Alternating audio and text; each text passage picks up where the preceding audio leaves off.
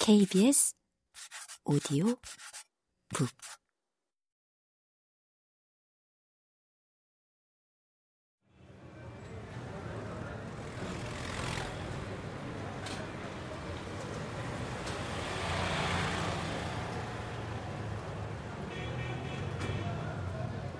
바짝 긴장한 채 고돌리아 방향을 향해 걷기 시작했다. 자동차와 오토릭샤, 오토바이 소리에 사람들의 고함과 먼지까지 뒤범벅된 길을 걷는 건 쉽지 않았다. 게다가 통증이 가시지 않는 어깨에 무거운 배낭까지 짊어진 채 아슬아슬하게 비껴가는 오토바이와 자전거를 피하느라 나는 완전히 녹초가 돼버렸다. 차라리 다시 릭샤를 잡아 타야겠다고 마음먹을 즈음 고돌리아라는 간판이 눈에 띄었다. 바라나시의 메인 가트인 다샤스와메드까지 600m라는 이정표가 보였다. 배낭을 고쳐매고 다시 걷기 시작했다. 소똥과 썩은 과일과 희고 붉은 꽃들, 과자 껍질이 섞여 있는 거리였다.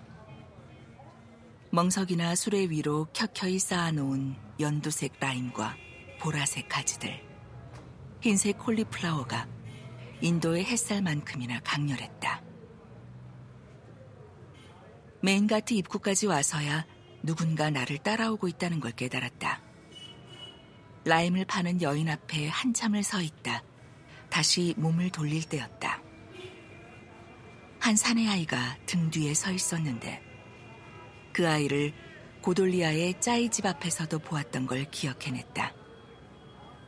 노랑과 연두의 체크무늬 셔츠가 유난히 눈에 띄는 열 서너 살쯤 돼 보이는 아이였다. 히, 누나, 게스트하우스. 아이가 뜻밖에도 한국말을 했다. 발음이 어설프긴 했지만 아이는 내가 한국인이란 걸 어느새 알아본 모양이었다. 갑작스런 한국어에 놀랐지만 곧 고개를 저 거절의 뜻을 밝혔다. 인터넷 카페에서 평판이 좋은 게스트하우스 이름을 적어온 터였다. 나는 더 이상 속지 않겠다며 인도인들을 잔뜩 경계하고 있었다.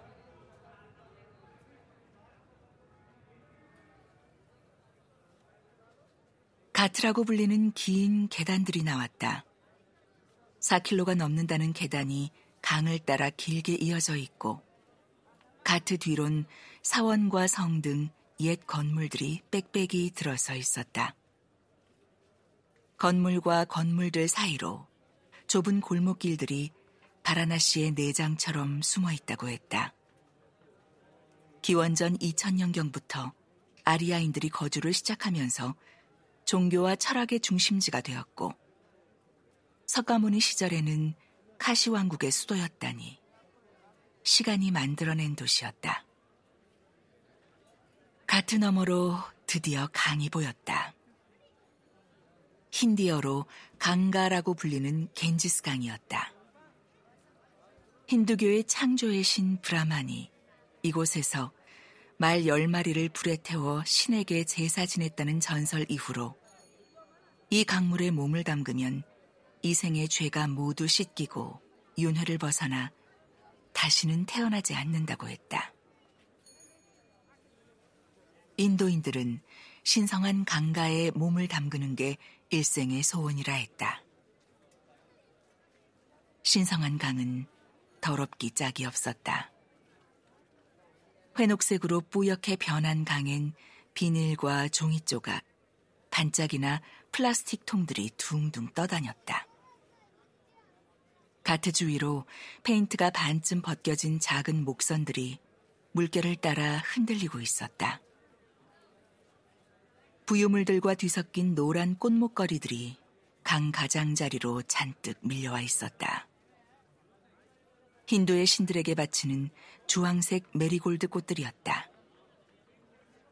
여전히 익숙해지지 않는 광경이었다. 인도에 도착한 순간 청결을 요구하는 것이 사치라는 생각을 했으므로 더러움에 익숙해지려 노력했다. 길거리에서 사탕수수 음료나 짜이, 볶음국수를 사 먹을 때마다 생각했다. 주방 세제에 들어있는 중금속 따위의 유해 성분보다는 흙먼지나 켜켜이 엉겨붙은 떼자국이 더 낫다고 끝없이 자신을 세뇌하고 있었다. 하지만 생각과 달리 익숙해지는 건 쉽지 않았다.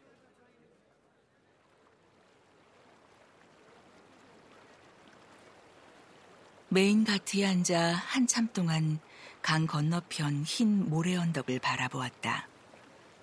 멀리서 보니 모래만큼은 곱고 깨끗해 보였다. 하지만 가까이 가면 그곳 역시 깨끗하긴 어려울 터였다. 나는 배낭을 메고 일어났다. 빨리 방을 잡아 씻고 싶었다. 밤새 타고 온 기차 안에서 양치도 못한 채 내렸는데 벌써 정오가 다 돼가고 있었다. 내가 걷기 시작하자 서너 계단 뒤에 앉아 있던 아이도 일어섰다. 신경이 쓰였지만 모른 척하기로 마음먹었다. 머리를 동아줄처럼 꼬아 늘어뜨린 힌두 사두들이 희게 회칠한 몸을 드러낸 채 공허한 눈빛으로 지나가는 사람들을 바라보고 있었다. 주홍색 천으로 겨우 아랫도리만 가린 그들 역시 바라나시의 관광 상품 중 하나인지도 모른다는 생각이 들었다. 나 역시 가트를 메운 수많은 관광객 중 하나에 불과하듯이.